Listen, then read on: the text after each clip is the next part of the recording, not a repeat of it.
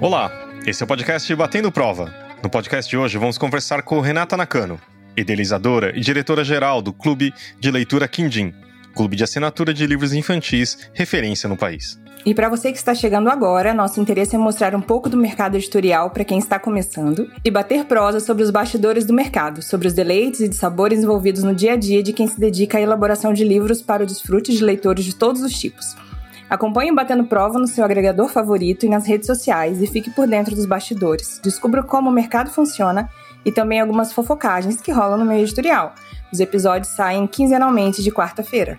Eu sou Damares Barradas. Eu sou Fábio Errara e aqui com Renata Nakano. Tudo bem, Renata? Tudo bem, prazer, gente. Obrigada pelo convite. Imagina, obrigado você pela presença. E a Renata, ela está no mercado editorial há mais de 20 anos. É também professora em programas de pós-graduação jurada em prêmios literários, consultora para diferentes casas editoriais. Um diferencial na sua carreira é a aliança orgânica entre os estudos acadêmicos e a aplicação de práticas editoriais, sendo o Clube de Leitura Quindim um exemplo de sucesso dessa combinação. Batendo prova, dá boas-vindas a Renata, nesse episódio número 17. Começando assim pela sua formação.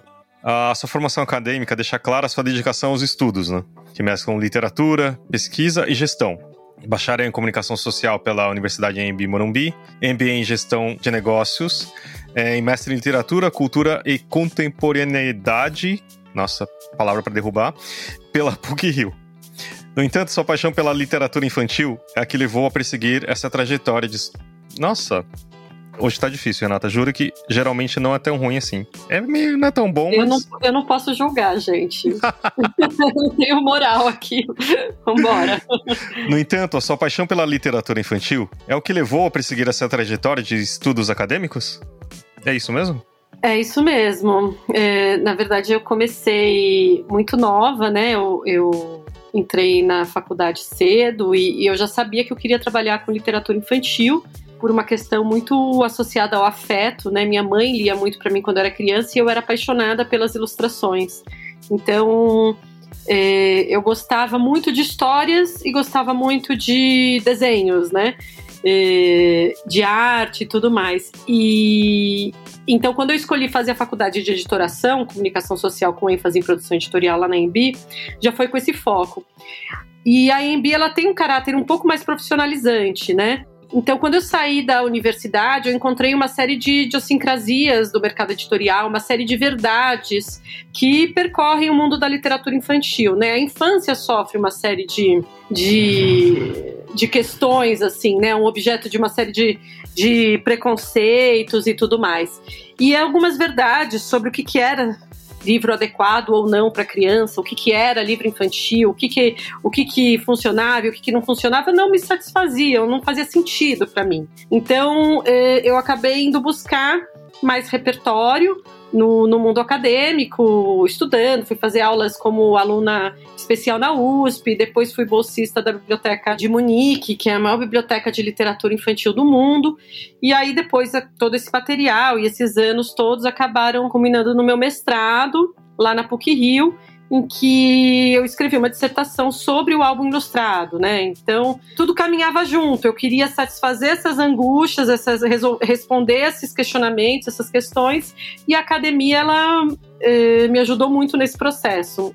Depois que eu saí do mestrado, eu estava um pouco cansada desse mundo da academia, porque é um mundo muito é, muito solitário também, né? Você você tem é, escrever uma dissertação é algo que é bem puxado, assim, ainda mais quando você tem uma carreira é, não acadêmica em paralelo.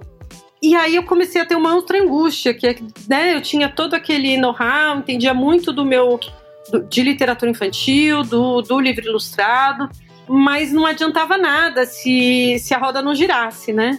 A gente precisava fazer a roda girar para conseguir fazer com que esses livros chegassem, fazer com que esses livros eh, se tornassem sustentáveis. E aí, nesse sentido, muito incentivada pelo meu irmão, que é engenheiro, e aí vem esse outro mundo também, né? Que, eh, eu acabei fazendo esse MBA em gestão de negócios lá no IBMEC, que foi fundamental para o meu amadurecimento, né? Enquanto profissional, enquanto pessoa também.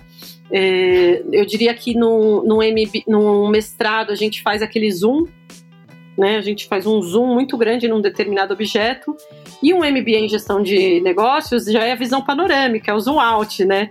Então eu acho que foi, foi bem complementar, foi bem interessante.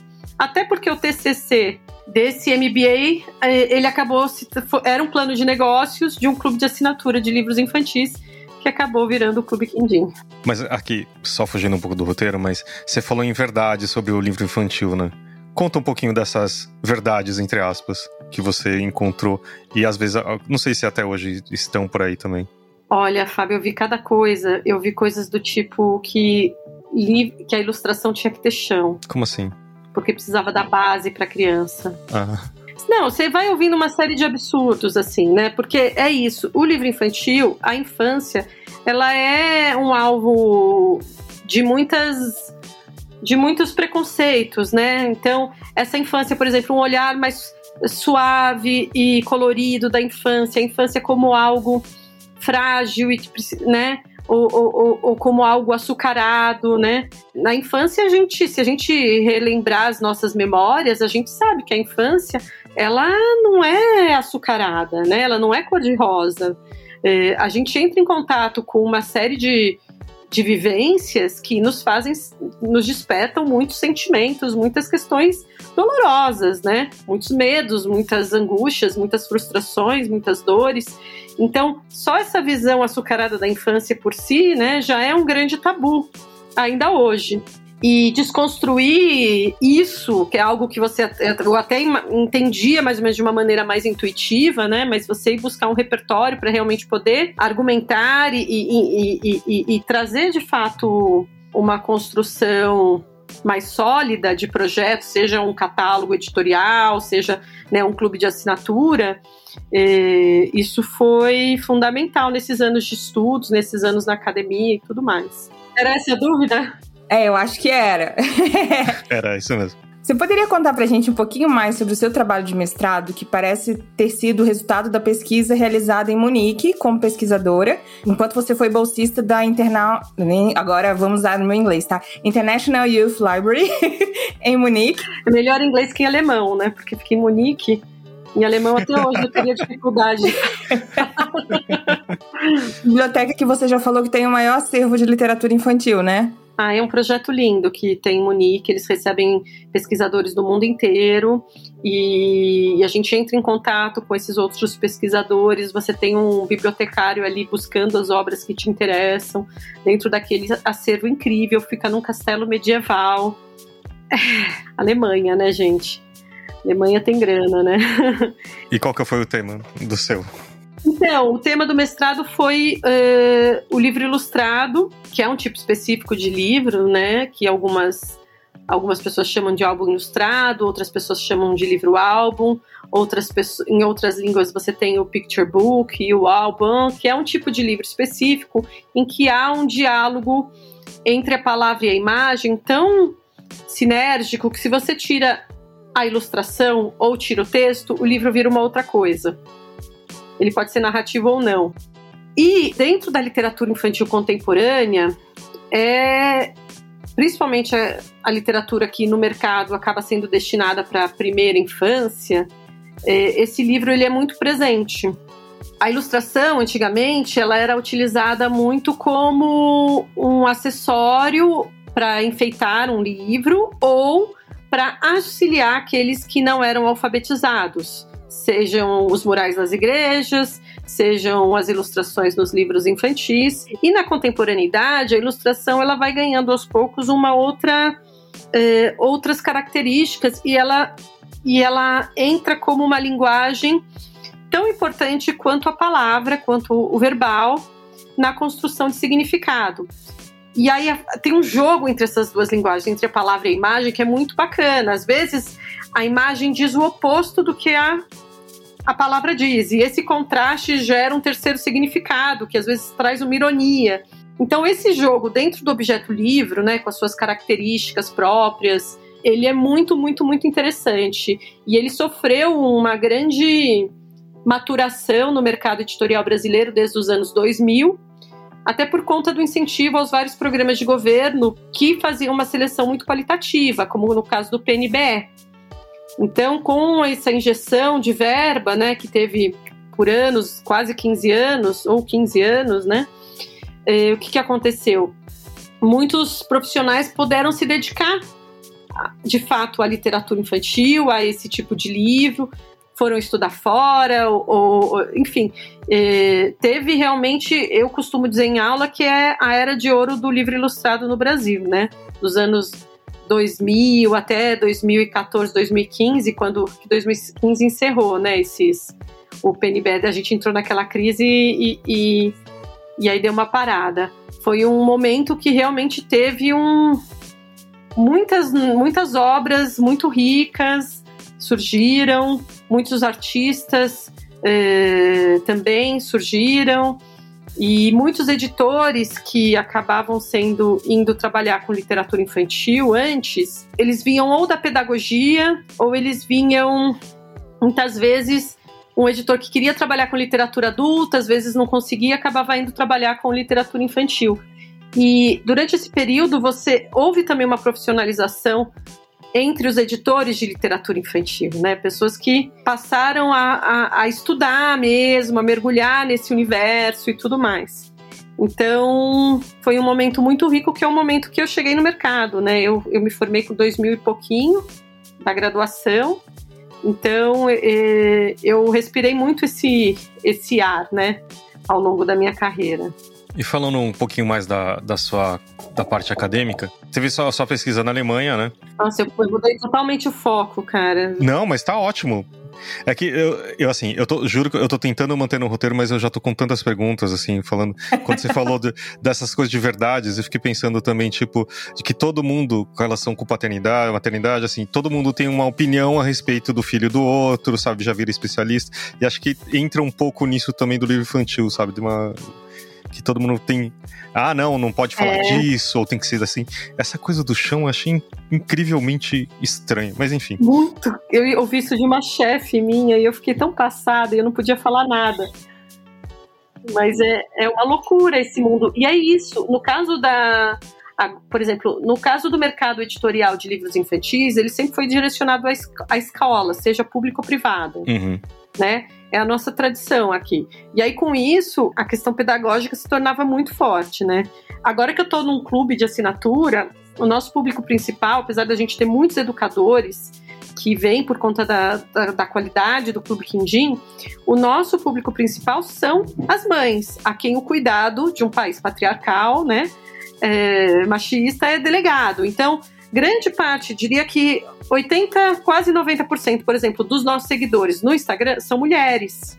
E essas mulheres, mães, né, a grande maioria são mães, às vezes a gente tem uma avó, tem uma tia do livro que, que às vezes não tem filho, mas né? Eu sempre fui a tia do livro antes de ter, de ter filho. Eu era aquela que dava presente, livro de presente. e a, a gente está encontrando uma série de outras questões que a gente não vivia no mundo da educação, né? Que acabam, às vezes, entrando até num cenário mais conservador ainda. E é muito interessante isso, porque significa que a gente está saindo daquela bolha do mundinho da literatura infantil e está conseguindo conversar com outros lugares, com outras perspectivas, com outros mundos e tal. E aí a gente encontra muitas outras verdades que permitem também uma série de aberturas para conversas que são muito, muito, muito interessantes. E agora então Vamos tentar voltar, mas. Vamos voltar, né? vamos voltar. A academia, você pergunta. Não, então, aí o meu mestrado foi sobre esse tipo de livro. Uhum. Então, eu analisei. Uh, primeiro, eu fiz um levantamento sobre as nomenclaturas diferentes para que foram surgindo para álbum ilustrado ao longo da, da nossa história aqui no Brasil, né? Busquei referências estrangeiras que eu trouxe lá da Alemanha na minha pesquisa na Biblioteca de Munique. Na segunda parte da, da minha dissertação, eu vou abordar a questão do leitor, então eu abordo o adjetivo infantil, porque se a gente é, se a gente considera que aquele livro é infantil, a maneira como a gente enxerga a infância vai impactar na maneira como a gente enxerga o livro infantil. Então eu vou buscar algumas referências, como por exemplo do Walter Cohan, que é um pesquisador que mora na, no Rio de Janeiro, maravilhoso.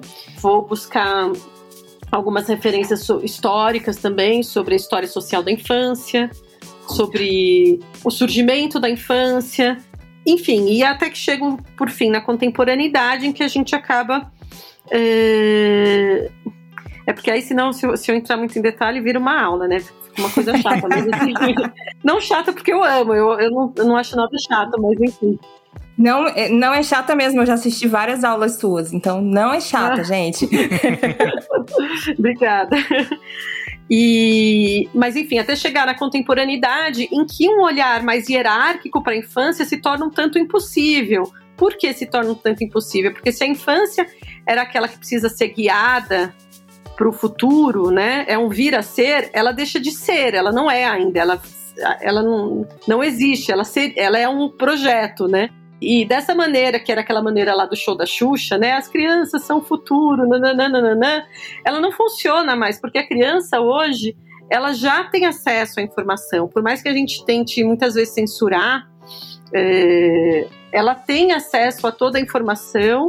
Ela não pode ser. Ela, a gente não consegue criar ela numa redoma de vidro no jardim do Éden. Então a gente tem que lidar com, com uma infância muito mais é, participativa socialmente do que aquela infância da, do tempo das nossas avós, né? Que os nossos avós falavam, ah, eu era tão ingênua quando eu era criança.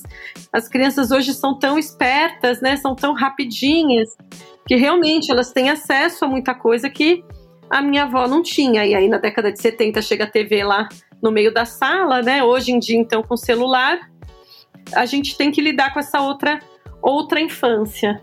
E, e aí você passa a ter esse olhar muito mais horizontal em relação à infância, um olhar que é esse que o Walter Cohen defende, em que a infância ela deixa de ser um vir a ser, né? E ela passa a ser um ser com sua potência, uh, um, um, um, olhar uh, uh, que ainda não foi, que ainda não segmentou o mundo em caixinhas e que assim tende a fazer uma série de associações e conexões que nós adultos não conseguimos mais. Temos mais dificuldade de fazer. Então, quando a gente propõe, por exemplo, no caso de um do Clube Quindim, uma leitura compartilhada para você ler com o seu filho e não para o seu filho. Vocês repararam que o Itaú Social mudou? O programa era leia para uma criança, eles mudaram agora leia com uma criança. E a gente bate nessa tecla desde a abertura do clube. Porque eu não quero que você, mãe, leia para a criança, eu quero que você leia com ela. A criança com seu olhar é, mais livre, me, com menos preconceitos, que tende a ver coisas que nós adultos não enxergamos mais, e o adulto com seu olhar de repertório, com a sua história, com sua fluência verbal, né? Que, é, e esse encontro entre esses dois olhares é muito rico, né? Então você vê como uma coisa vai impactando no, na outra, né? Então você tem um trabalho acadêmico de mestrado que trouxe todo o embasamento para que a gente também construísse uh, o Clube Quindim. A terceira parte eu entro mais na questão do mercado, a terceira parte da dissertação. E aí eu falo muito sobre a questão do processo editorial do livro ilustrado, porque na a gente estava acostumado a trabalhar de maneira muito linear, né? E tendo a matéria-prima da obra apenas a palavra, a partir do momento em que você tem duas linguagens que têm importância equivalente, a palavra e a imagem, você não pode construir um processo de edição de maneira linear, porque senão uma se impõe à outra. Se eu tenho texto, aí eu diagramo o texto, ó, você tem esse espaço para fazer a, ilustração, e aí o cara vai ilustrar, ele tem que se submeter ao que o texto já diz. E aí eu proponho na, meu, na minha dissertação uma, um, um modelo de edição nuclear, em que você tem o, quando você tem a figura do editor, né? Isso bem resumidamente, tá, gente? Você tem a figura do editor que faz essa intermediação entre esses dois autores, autor da palavra e autor da imagem, é, é, é, colocando-os ou não, depende do perfil de cada um, enfim, em diálogo para construir uma obra que, em que essa dança entre as duas linguagens seja mais fluida e, e, e, e possível, e criando uma série de outras uh, possibilidades de leitura. E também colocando o, o, designer, né? Quando tem o designer, enfim, em, em, diálogo, porque além da palavra e da imagem, você tem também o objeto que é extremamente importante. No, no livro ilustrado contemporâneo, o designer é, o, os artistas, né, diversos, eles trabalham o livro de uma maneira muito consciente sobre as suas características. Eles usam, às vezes, o virar de páginas como pausa, eles fragmentam uma palavra, uma frase em várias em várias páginas para prolongar determinadas sensações. Então tem uma série de recursos é, é, que são utilizados. Por exemplo, Ana, a, a maravilhosa Angela Lago, tem um livro que se chama O Personagem Encalhado, que o personagem termina com o pé preso no grampo do livro. Então são coisas que você não tem no, eh, na literatura adulta tradicional, no romance, né? No romance, o virar de páginas ele é transparente, você não percebe que você fez uma pausa. Na literatura infantil, não, isso é utilizado de outra maneira. E aí eu falo um pouco disso, falo um pouco sobre mercado, sobre a importância desses programas, sobre. E aí encerra. e aí fui, fui, fui, pro, fui pro MBA depois. Mas aí a gente dando um pequeno salto também. A gente queria saber um pouco mais de como foi a entrada no mercado editorial, né? Eu sei que parece que foram coisas paralelas, mas e aí você entrou mesmo lá pelo anos 2000, é isso que você estava comentando, não é isso? Exatamente. E, a, e aí foi e sempre foi a literatura infantil o centro do seu trabalho? Sempre foi. Na verdade, é, quando a gente entra no mercado, né, a gente tá aí na luta, vamos fazer o que tem, né?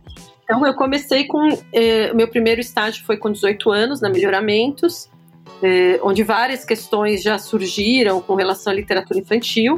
Eu era só uma estagiária do, do diretor, eu escrevia, as, digitava as cartas que ele escrevia, enfim. Depois disso, eu fui para La Russe, que estava chegando no Brasil na época, tava, né, já, já chegou, já foi embora, enfim mas estava chegando no Brasil. Então eu saí de uma editora centenária com uma estrutura mais enrijecida, né? E acabei indo para uma multinacional que estava começando é, e que me dava muito espaço para gente, para eu me desenvolver, para eu aprender. Então eu tive é, uma chefe foi incrível que me ensinou muito, foi a Tacília e e lá eu acabei assumindo a área de literatura infantil é, ao longo dos anos. Assim, eu fiquei, eu fiquei três anos, não fiquei tanto tempo. E aí, quando eu estava depois de uns três anos, eu, eu quis queria estudar mais, porque eu estava com essas questões e tal. E para você fazer as aulas, eh, você precisa ter maleabilidade. Numa multinacional era muito difícil. Então eu saí, fui convidada pela Marcia Lígia para para uma sociedade num estúdio editorial que se chama, existe até hoje, mas eu não estou mais lá faz um, vários anos, que é a Miró Editorial. E lá foi uma experiência muito bacana, porque lá eu trabalhava com eu trabalhei com muitas editoras, né, sei lá, da, da Ática, a Melhoramentos, a, a editoras de livros médicos. É, eu lembro que uma vez eu estava, meu Deus, eu estou revisando um livro sobre mastite de vaca, gente. E então, assim, eu aprendi Saraiva, aí, também editoras pequenas ou médias, DCL, né? E aí foi muito bacana porque eu aprendi diferentes maneiras de se trabalhar, né? Porque quando você fica muito tempo numa editora só, aqueles processos que são processos próprios daquela editora se tornam verdades, né? E na verdade são possibilidades de, de, de trabalho.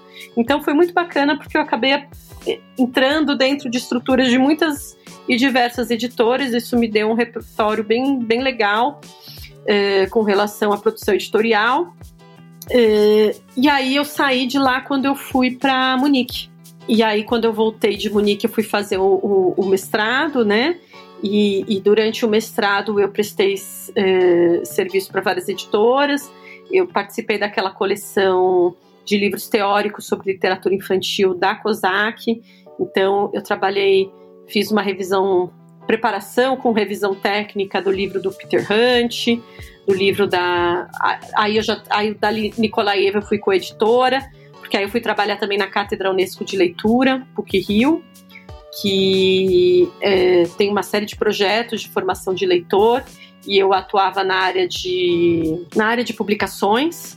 Cheguei a criar uma revista que se chama, uma revista acadêmica que se chama Ler, é, Leitura em Revista, que a gente publicou artigos de pesquisadores muito relevantes, como Lawrence Sipe, como a própria Nikolaeva. Também participei da edição do, do, livro da Sophie van der Linden, que é Ler o álbum, Ler o livro ilustrado, ficou edição em português, que eu acho que agora está no catálogo do SESI. E saiu, tinha saído também pela COSAC. Então eu fiquei fazendo esses, esses uma série de trabalhos uh, mais direcionados mesmo à literatura infantil uh, e, à, a, e à parte acadêmica. E aí, quando eu saí, terminei o meu mestrado, eu, na verdade, estava terminando, eu recebi um convite da Casa da Palavra para desenvolver um catálogo de literatura infantil para eles. E foi muito bacana, porque eu estava com uma série de ideias fervilhando, passei anos e anos estudando, mergulhando no mundo teórico, né? E aí eu pude colocar em prática. Foi muito bacana, porque as obras ganharam muitos prêmios, eh, entraram em, em grandes programas de governo, e aí, depois de dois anos, acho que, foi, acho que foram dois anos, uma das sócias da, da Casa da Palavra tinha saído e me convidou para a gente desenvolver um projeto e apresentar para um grupo de investidores que virou a Edições de Janeiro. E aí eu era responsável pela parte infantil, era um tripé, tinha outras áreas, né? E a parte infantil estava direcionada a compras governamentais, né? Vendas para governo, até porque o mercado de, de livros infantis é, privado, ele ou vai para o caminho das livrarias, que são aquelas obras mais de, de apelo mais comercial, né? Personagens e etc.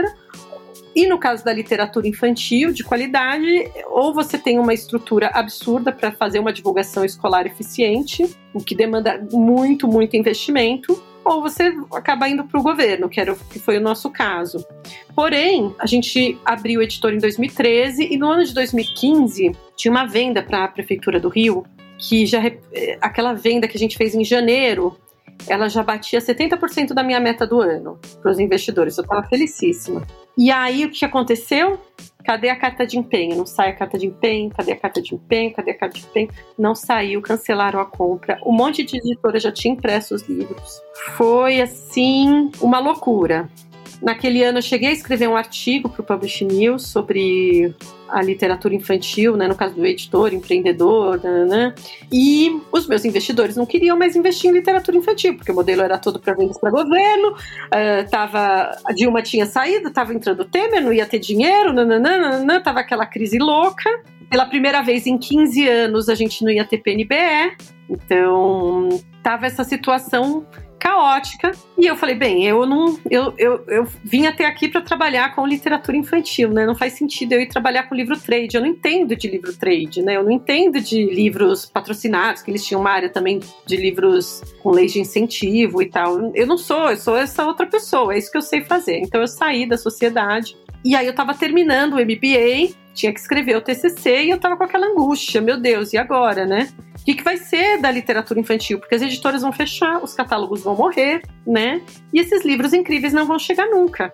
Porque o mercado escolar também não é tão qualitativo quanto o mercado público, porque a, a curadoria que o governo fazia via PNBE, ela era muito boa a seleção. Se você for comparar com uma curadoria de escolas mais simples, né? É, que não te, muitas vezes a pessoa que faz a seleção não é especializada em literatura infantil você acaba tendo uma força aonde? Nas grandes editoras, mas as pequenas, aquelas obras mais disruptivas, não chegam, né?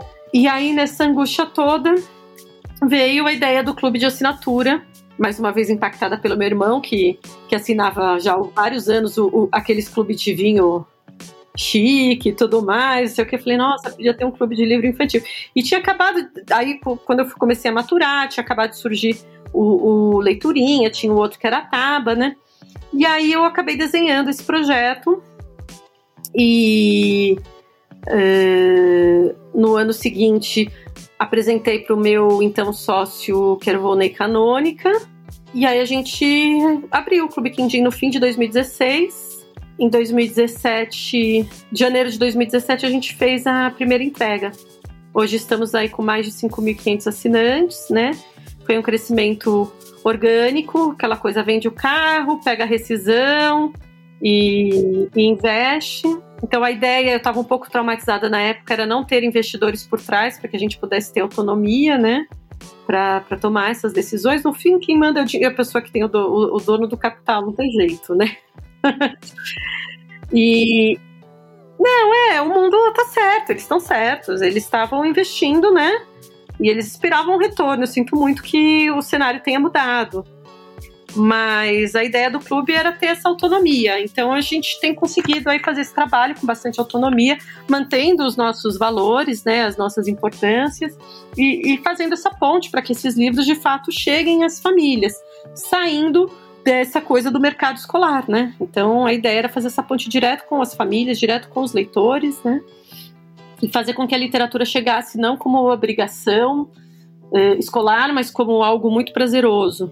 Até porque em 2016 saiu aquela pesquisa sobre comportamento leitor, acho que foi a primeira edição né, do Retratos da Leitura. E, e uma das perguntas que foram muito importantes para mim foi quando eles perguntavam que quem era o maior responsável pela pessoa gostar de ler. E era sempre uma figura de afeto, né? Uma mãe, uma professora querida, uma avó. Em geral, uma figura feminina, né? Pelos, pelas questões que a gente já colocou. Então, era isso. A gente queria movimentar e fazer, tentar fazer a diferença por meio desse outro caminho. E eu tô bem feliz, assim. Estou bem contente com, com o resultado. A gente já impactou mais de 15 mil crianças, entregamos mais de 200 mil livros de alta qualidade, selecionados por pessoas incríveis como Ana Maria Machado, Loyola Brandão, pessoas não tão conhecidas pelo grande público, mas incríveis e, e que entendem muito de literatura infantil sejam pesquisadores como o Secantini, a Lajolo, sejam uh, autores como Renato Morricone ou Odilon, a Flávia Bonfim. A gente tem buscado nos últimos anos também diversificar ainda mais a nossa curadoria, pensando em bibliodiversidade. Então, não é a Renata que escolhe, né? A Renata é uma mulher de classe média alta, de São Paulo, de um lugar específico. Então, a gente tem uh, na nossa curadoria pessoas como o Daniel Munduruku, a Eliane Debus, que tem uma pesquisa e uma preocupação grande com uh, a representatividade negra, a Flávia Bonfim, que também tem essa preocupação, uh, principalmente com a questão colonizadora, uh, e assim por diante. Você tá lendo os meus pensamentos agora, só queria dizer isso. Porque a próxima pergunta ia ser assim: no Quindim, vocês atendem várias faixas etárias. E a contação de história, ela é levada em consideração, né? E como é que vocês fazem essa seleção dos títulos? Porque eu sei que vocês atendem muitas faixas etárias, não é uma faixa como. Ah, vocês não atendem um público adulto que ah, é adulto acabou. Não, o Quindim ele atende crianças e crianças Gente, você sabe que o bebê é, aprendendo a andar e uma criança já alfabetizada são todos crianças. É, isso foi uma grande questão quando a gente abriu o clube, porque a princípio a ideia era trabalhar com competência leitora, né? Cada, cada criança tem, tem a sua competência leitora no seu tempo e vai amadurecendo. Só que a gente está falando com mães, né? A gente está falando com famílias que não sabem nem o que é competência leitora. E não é o papel delas saberem, a gente não tem que obrigá-las a saber qual é a competência do filho para fazer com que o livro chegue, né? Então a gente acabou fazendo uma divisão por faixa etária. Hoje a gente divide em quatro faixas etárias, de 0 a 2, 3 a 5, 6 a 8 e 9 a 12. E a gente tenta adaptar conforme as, às vezes as mães entram em contato. Ah, meu filho tá tendo dificuldade, ou tá lendo com muita facilidade, queria algo um pouco mais complexo. E aí a gente personaliza conforme o caso. E os curadores, eles fazem uma indicação de uma lista de livros eh, divididos pela, por essas faixas etárias, por essas competências que a gente associou a competências leitoras, né? E, e aí, dentro dessas listas, a, eh, a gente vai compondo mês a mês uma seleção que busca entregar uma bibliodiversidade. Então, uma bibliodiversidade de temas, de linguagens, de estéticas, de origem dos autores, e, gente, é incrível como, como funciona, assim, porque chega uma série de livros que eu nunca vi na minha vida. Eu, Renata, né? E eu tô com um olhar muito direcionado, né, à literatura infantil. Então, teve um curador que indicou uma vez um livro que era um, uma, um graphic novel para crianças de 9 a 12, né? Aqueles que são, na verdade, para todas as idades, né? E era um, um livro que tinha sido. O autor tinha publicado a própria obra, uma publicação independente que tinha ganhado prêmios da área do, de HQ, né? Então era muito fora do meu mundo e que era uma obra incrível, riquíssima. Falei, gente, que maravilha. E acontece de vir, de chegarem muitas editoras pequenas, independentes também, que nunca tinha ouvido falar, ou então obras de editoras que não têm tradição em literatura infantil e que por acaso tem aquela obra ali no, no catálogo um pouco perdida. E aí o curador vai lá, pinça aquela obra e entrega pra gente. É, é uma coisa mais linda que a outra, assim, dá muita, muita alegria dar visibilidade a essas obras. E, e, isso é uma coisa que tem acontecido. Assim, ontem mesmo eu estava conversando com, com uma editora e eles falaram: não, a gente quer muito estar com vocês. Porque estar na seleção do Quindim significa. é uma vitrine, né? Como a gente conseguiu eh, desenvolver esse trabalho muito qualitativo, as obras que entram na nossa seleção, elas acabam ganhando uma divulgação por conta do próprio clube, também por a gente ter entre os nossos, entre os nossos assinantes muitos formadores de opinião, e isso acaba reverberando também mais vendas para aquela, para aquela obra. Nos, nos, meses seguintes, assim, tem sido muito legal. E o que a gente percebeu é que quando a gente manda obras que são lançamentos, grande parte dos lançamentos que a gente envia acabam sendo premiados nos anos seguintes, seja pela Fundação Nacional do Livro Infantil e Juvenil, pela Cátedra Unesco, pelo Jabuti. Então, o que mostra que a gente está com um trabalho bem. está cumprindo aí o objetivo que a gente se propôs, né? De, de ser um canal de. essa ponte, né? Desses livros de qualidade, de ajudar a dar visibilidade também para essas obras. Não, e também é, entrando um pouco na parte de negócio, você consegue, através de um número que é, é uma tiragem muito boa, né? Tipo 5 mil, 5.500 é, assinantes. Então, aí entra esse outro detalhe, porque 5.500 são os assinantes, mas a gente tem assinantes de todas as faixas etárias. É diferente de um clube ah, de é assinatura de livros adultos, uhum. que você vai ter, sei lá, que nem a TAG, aqui agora ela tem mais de um clube, mas quando ela tinha um só a TAG Curadoria, que era, sei lá, 10 mil assinantes, ela comprava 10 mil exemplares. Uhum a gente tem assinantes de um, dois e quatro livros. Ah, você tem uma fragmentação, né, de, de tiragens, digamos assim, né, de compra, né? Sim, e todo mês a gente seleciona oito livros, dois para cada faixa etária, porque tem assinantes de dois livros, né? E aí com isso a gente compra um pouco, tá passando, tá mais de 8 mil livros por mês, né? Então, assim, é um movimento, mesmo que a gente não compre 5.500, né? É, a gente compra um, uma quantidade significativa. Tem alguns livros que a gente compra um pouco menos, até porque algumas faixas etárias têm mais assinantes do que outras, mas já viabiliza, inclusive, a edição de uma nova obra, que foi uma coisa que a gente começou a fazer com os lançamentos exclusivos, né? O lançamento exclusivo ele ajuda também a viabilizar com aquela compra que a gente faz a editora ela pode aumentar a tiragem bastante, né? Porque a tiragem de livro infantil em geral é, é bem baixa, então ela aumenta bastante a tiragem, reduz o custo unitário e a compra que a gente faz financia já aquela edição ou grande parte daquela edição.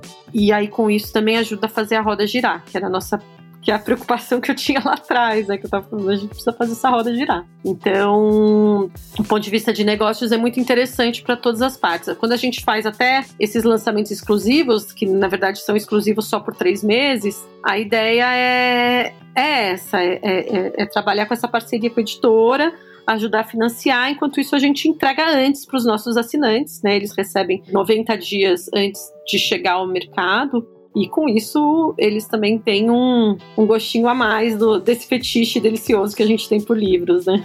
E eles são vitrine para outras pessoas, né? Do tipo, olha, eu amei esse livro aqui com meu filho, aí o outro já, já vai. Sim, é, que é isso que acontece. Já é uma divulgação que acontece antes, né, e, e da, da, da, obra chegar ao mercado. Então, quando ela chega, as pessoas já sabem que obra é aquela, já estão de olho que, por exemplo, agora está acontecendo isso com o livro Monstro Azul, da Olga de Dias. A Olga de Dias é uma autora espanhola maravilhosa, que tem vários livros aqui pela Boitatá, e o, o último lançamento dela foi, o, foi esse livro que a gente fez, acho que lançamento exclusivo em janeiro. Aí agora em, em março ele está chegando e um monte de gente já sabe, ai, é lindo, é maravilhoso, é não sei o quê. A gente vê até nos comentários nas redes sociais, assim, dá, dá um gostinho muito, muito bom, assim, a gente fica muito contente. E livro infantil é um desafio, né? De, de espaço em livraria. E ultimamente né, tem ficado mais complicado, as livrarias men são menores ainda, com espaços mais. Então, acho que para encontrar livro, que eu também, como, como pai, eu, eu, sinto uma dificuldade também, né? Ah, qual o livro certo para a faixa certa? E, e não tem, sei, pelo menos para mim, na minha bolha, talvez eu não consigo ver tanto assim, tipo, ah, é, quanto em livro adulto, que, que assim, ah, pessoas indicando ou mostrando mais, né? Então acho que é um trabalho bem interessante, sem dúvida, né? É, os pais têm muito essa dificuldade, exatamente isso que você colocou. E você chega nas livrarias mais comerciais, né? Você tem livrarias incríveis, na verdade, várias agora que surgiram com esse movimento das pequenas livrarias especializadas em literatura infantil. Mas se você vai naquela grandona tradicional, né? O que você vê exposto na vitrine acaba muito, muitas vezes sendo esses personagens da moda, né? Esses livros. Sim, é só franquias, né? É, que mais reforça clichê, estereótipo e tal, do que de fato né, desenvolve pensamento crítico, pensamento autônomo como uma literatura infantil de qualidade, né? E as pessoas, como não é algo que tem muito espaço na imprensa e tudo mais, elas conhecem alguns autores, né? Ah, o pessoal conhece Ana Maria Machado, conhece a Eva Furnari, a Ruth Rocha, e hum, um mais um ou outro, mas assim, toda essa diversidade, essa bibliodiversidade incrível que a gente tem aqui no mercado editorial brasileiro e que teve esse fomento aí nos anos 2000, ela acaba ficando fora do, do, do olhar do grande público, né? Mas diga. Falei, Falei demais. Imagina. Só para dar mais terminar aí a, a, a, essa parte da pergunta, né? É porque você recebeu em 2018 um prêmio sobre a iniciativa do Clube Quindim, foi isso mesmo? Da Publish News? Ah, então, esse daí é o Jovens Talento. É, então, o Prêmio Jovens Talento, eu fiquei entre os, eh, os, eh, Eles escolhem cinco, né, pessoas, e aí depois tem a, a, uma, uma, uma. que é a finalista, que acho que vai para Franco, não me lembro agora. E eu fui uma das cinco. Entre os cinco jovens talentos do Publish News, mas é pelo, pela, pela trajetória, não é só pelo clube, né? é pela jornada. Você faz um memorial contando toda a sua história e tudo mais. Fiquei muito contente com, com esse prêmio, com, essa, com esse reconhecimento. Foi muito bacana. E falando em reconhecimento, como editora também se desenvolveu o catálogo de literatura infantil em várias casas editoriais, né? E com ele, com os livros editados, ele conquistou vários prêmios, tipo Fundação Nacional do Livro Infantil e Juvenil, Biblioteca Nacional e Jabuti. Para você, qual que é o significado desses prêmios? Ai, eu fico contente por, porque eles trazem visibilidade a essas obras, né? São obras muito, muito potentes, obras que precisam de espaço, que precisam chegar. E eu acho que esses prêmios eles ajudam, é isso, ajudam a, a, a, trazer um reconhecimento a elas e, e, e, e, assim, consequentemente, trazer uma maior visibilidade para elas conseguirem mais vitrine, né? Para elas conseguirem mais espaços.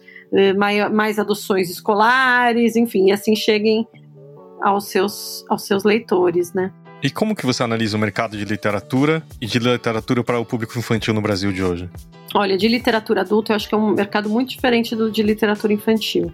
É, não, não dá para a gente analisar as duas coisas juntos. Focando aqui na literatura infantil, eu acho que a gente está tendo aí uma retomada dos programas de governo, o que é uma coisa muito boa, né? O, apesar de a literatura infantil ter ido para a alçada do PNLD, né, que é o Plano Nacional do Livro Didático, tem algumas coisas muito esquisitas acontecendo, né, por conta é, desse governo, né, por conta das, dos, da, da, das gestões do MEC, do FNDE e etc., que colocam uma série de critérios bastante duvidosos em relação a, ao que vai ser selecionado ou não por esses programas. Porém, de maneira geral, tem entrado obras de bastante qualidade, né? Apesar da gente ter alguns programas sofríveis e assustadores, tipo Conta Pra Mim, tem várias obras bacanas têm conseguido aí entrar nesses, nesses, nesses programas. Então, isso em si já é uma retomada, né? É, a Prefeitura de São Paulo fez uma compra maravilhosa agora no começo do ano. As editoras estavam super contentes porque teve muitas obras bacanas entraram de qualidade. Então a gente vê aí uma retomada eh, de um movimento que estava muito paralisado e que fez com que muitas editoras de fato fechassem. Isso em si já é um. Eu sou otimista, né? Quem, quem empreende tem que ser otimista, porque senão você você nem começa, né? E é isso, eu acho que a gente tem um mercado aí, é, um público infantil bastante significativo. Se a gente for comparar com países como Portugal, né, que não tem quase criança e etc., a gente tem um mercado muito grande a explorar. Você olha, por exemplo, o Leiturinha, né, que é o maior clube de assinatura de livros infantis, com 200 mil assinantes. Gente, né, o Círculo do Livro, lá na década de 80, 90, ele chegou a 800 mil assinantes.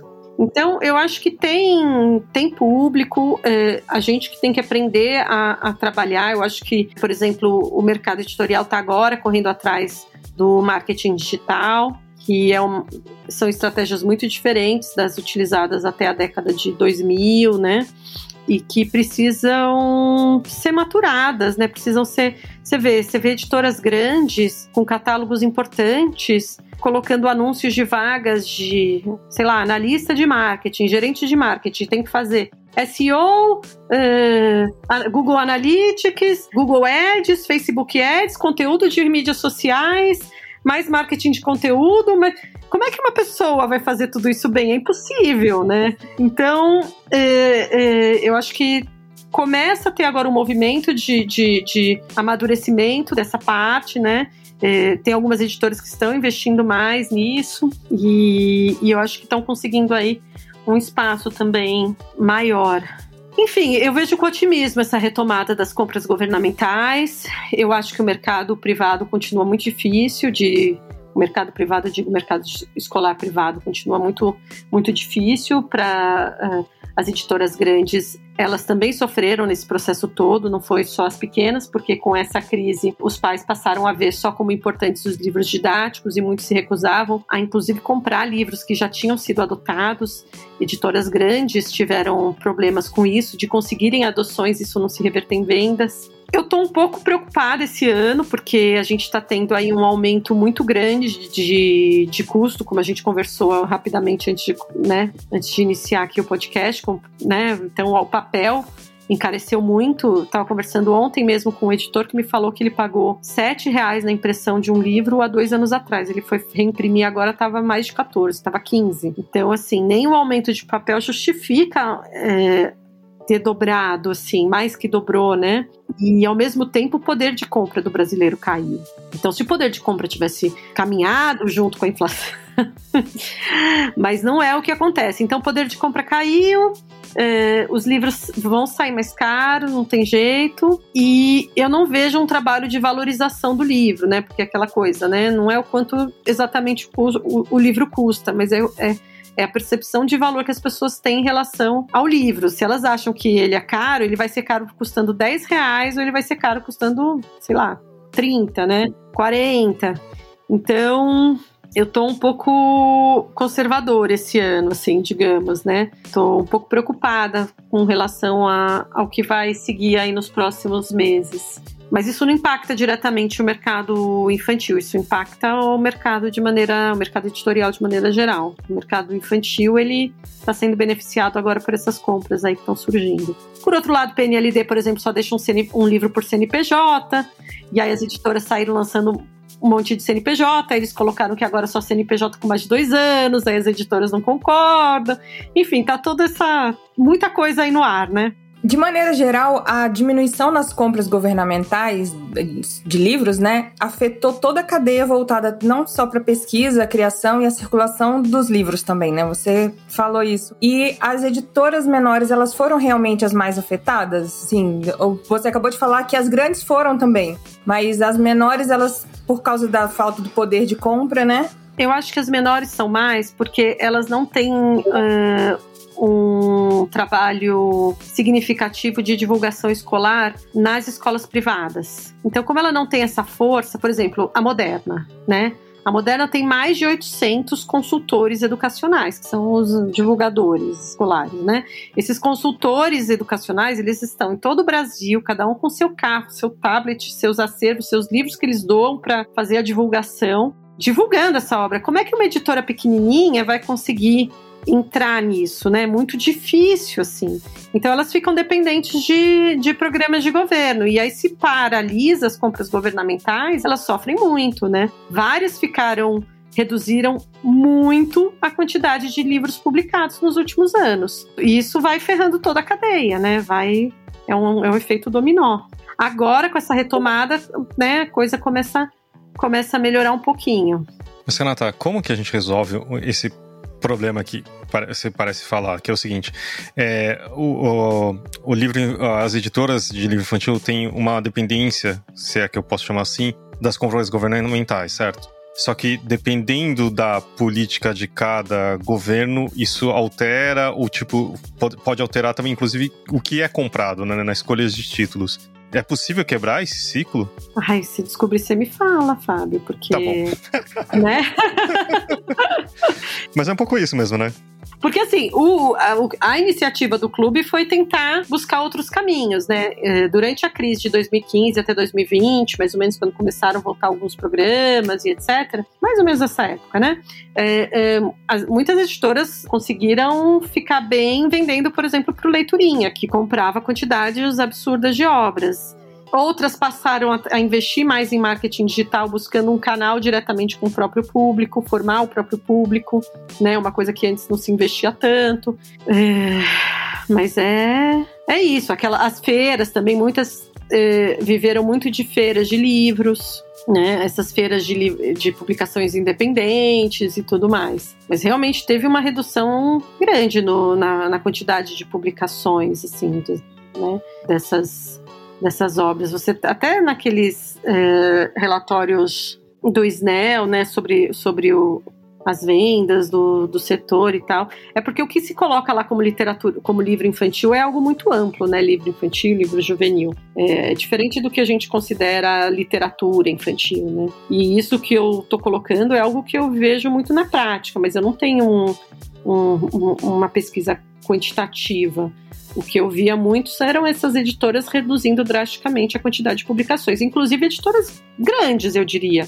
Algumas editoras grandes com catálogos enormes tinham livros parados, prontos para serem publicados, mas sem verba para publicação, porque não ia ter para onde escoar.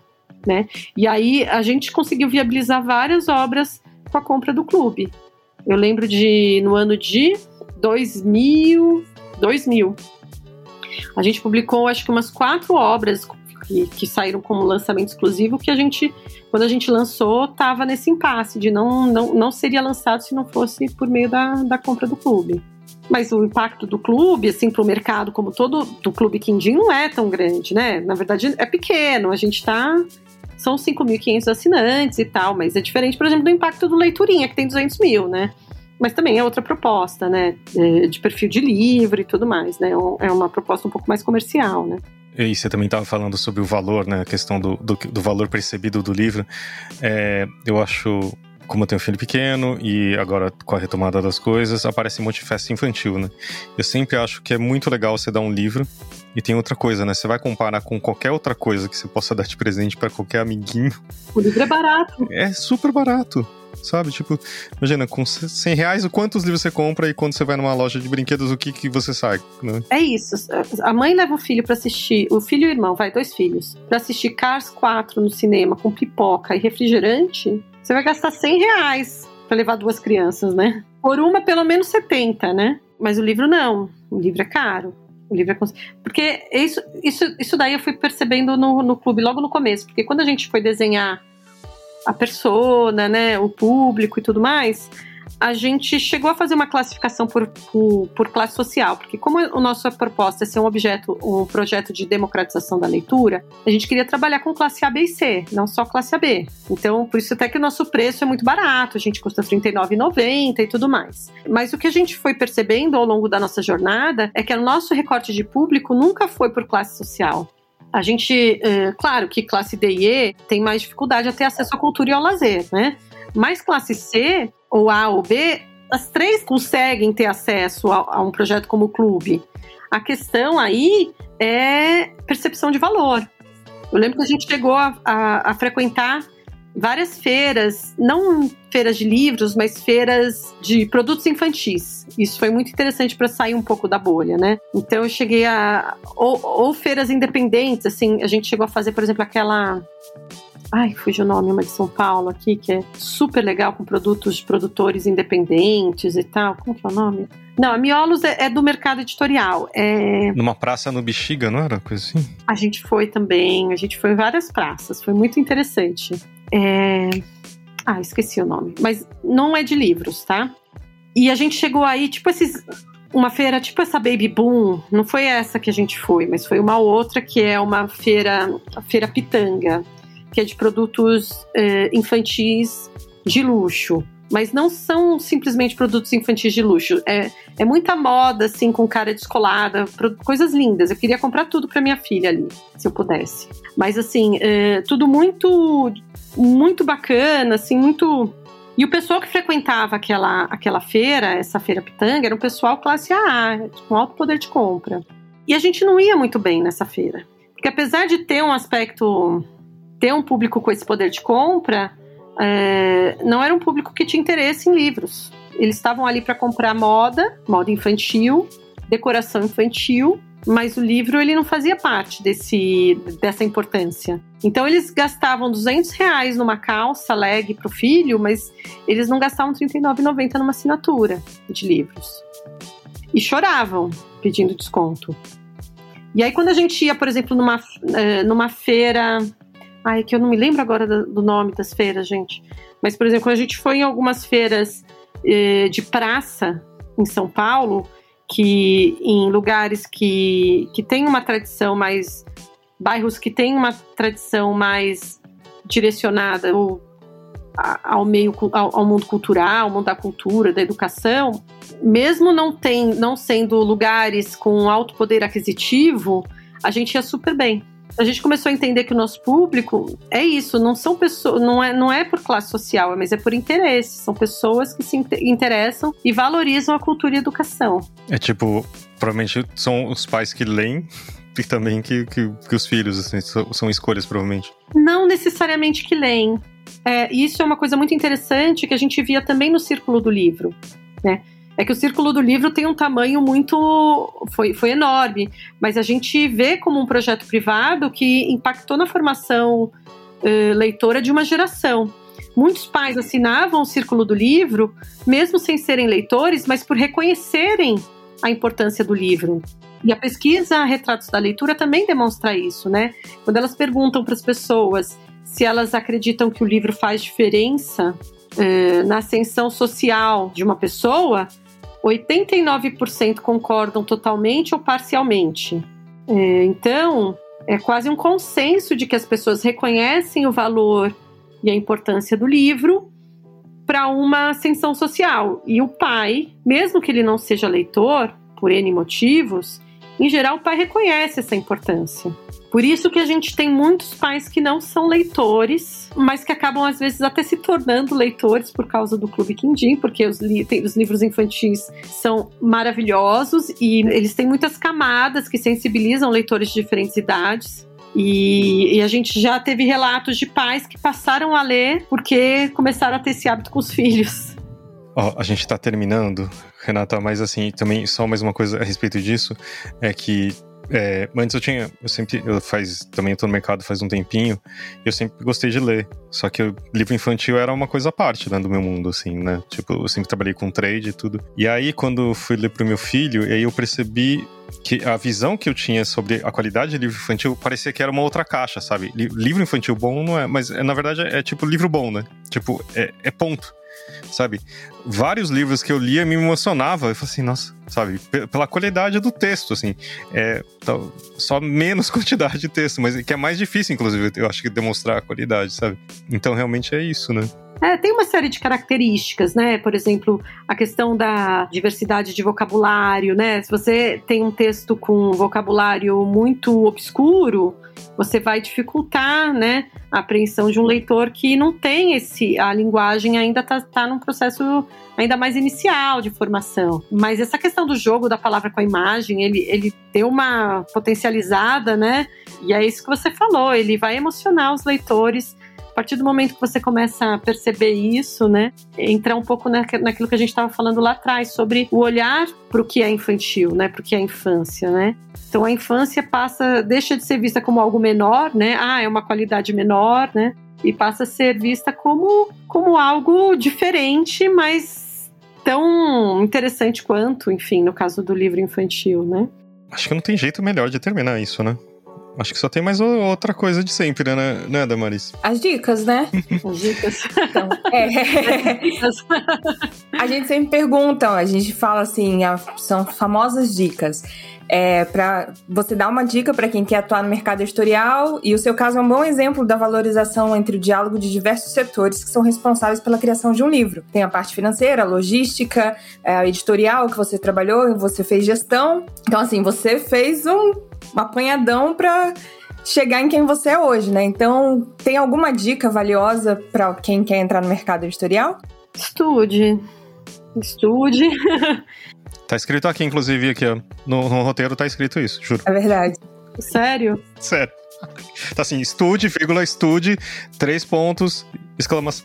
É, porque tem que sair. Eu acho que no nosso mundo tem muito, muita gente até com boa vontade e tal, talvez muito romantismo, mas a gente precisa estudar para sair de, desse lugar que nos torna muito refém, né? É, um, um romantismo sem pé no chão, né? Não é sustentável. A gente precisa estudar para sair da nossa zona de conforto e fazer gestão de negócios, fazer planilha. Tão gostoso. Delícia. E também fugir dessas verdades também, né? Principalmente, sair do lugar comum, questionar, né? Tem aquela frase clássica do Einstein que eu adorava quando era nova, né? A fé cega na autoridade é o maior inimigo da verdade, assim. Então, eu acho que é isso. A gente tem que questionar, a gente tem que ir atrás, tem que estudar, estude. Muito bem. Uhum. Muito obrigada, gente, pelo, pelo convite. Foi muito gostoso esse bate-papo. Desculpa falar tanto. Vocês, falam, vocês me perguntam coisas do mundo que eu gosto, eu me empolgo. Renata, é para isso, né? Ainda bem que é podcast, é para as pessoas ouvirem, fica tranquilo. Foi uma delícia. que bom. Vamos encerrar então, Damaris, por favor? Vamos, né? E nós chegamos ao final do nosso podcast, gente. Triste. E por hoje é só. Se você quiser nos mandar uma história, sugestão ou interagir conosco, é só mandar e-mail para batendoprova.gmail.com ou nos seguir no Instagram e Facebook Batendo Prova Podcast. Estamos curiosos e ansiosos para saber o que você tem a dizer. E claro, agradecer muito a participação de Renata Nakano. Muito obrigado, Renata. Muito obrigada, gente. Foi um prazer imenso conversar com vocês. Obrigada, Renata. Muito bom te rever. Muito bom. Eu contei para eles do desse livro que eu comprei depois que você leu pra gente. Aí o pessoal, ai, tão bonitinha a história. Essa história é facada. Saiu uma nova edição dele. Eu vi. Ainda bem que eu comprei essa daqui, porque foi essa aqui que você leu pra gente, né? Foi. Essa é, essa é mais facada. Mas ficou legal a nova edição, viu? Foi do Odilon, ficou bacana. Eu fiquei muito feliz. Até liguei pro Odilon para dar parabéns, porque ele deu um final mais, uh, mais, mais leve, digamos assim. É, porque o final desse aqui é muito triste. É, esse é facada.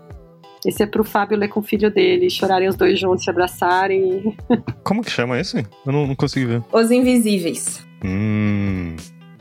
Tá na lista, então. Comprarei. Fala sobre invisibilidade social, esse daí. Nossa, é maravilhoso, Fábio. Sobre o olhar da infância. Na minha turma do, do MBA que você conheceu, tinha gente assim que ficava triste, né?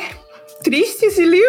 E a Renata lendo e todo mundo assim, olhando pro, pra ela, babando. E esqueci de comentar uma coisa, né? Tipo, de como fato de ter criança e o livro infantil também contribuem.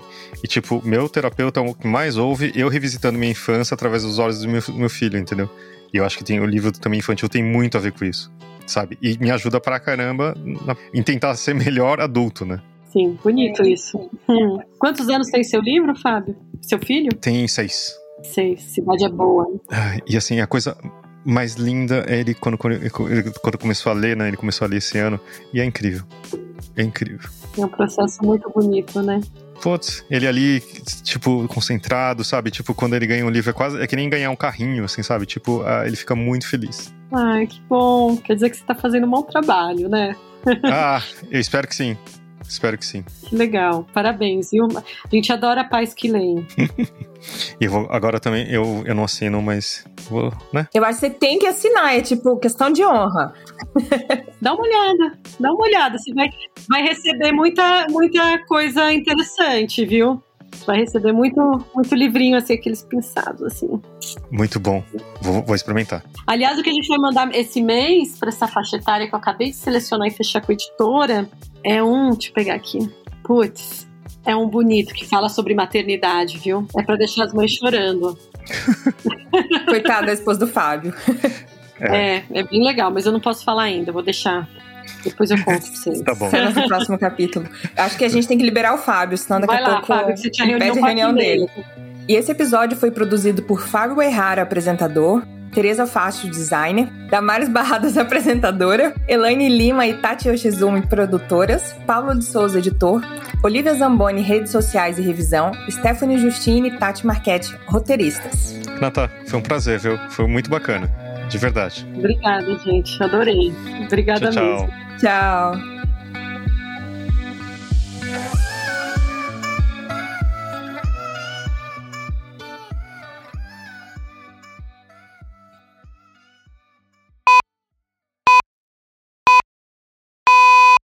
Eu, eu sou, sou da mais barradas. É! Por quê? Porque eu falo, então você fala primeiro, depois eu não falo em cima. Eu falo agora? Uhum.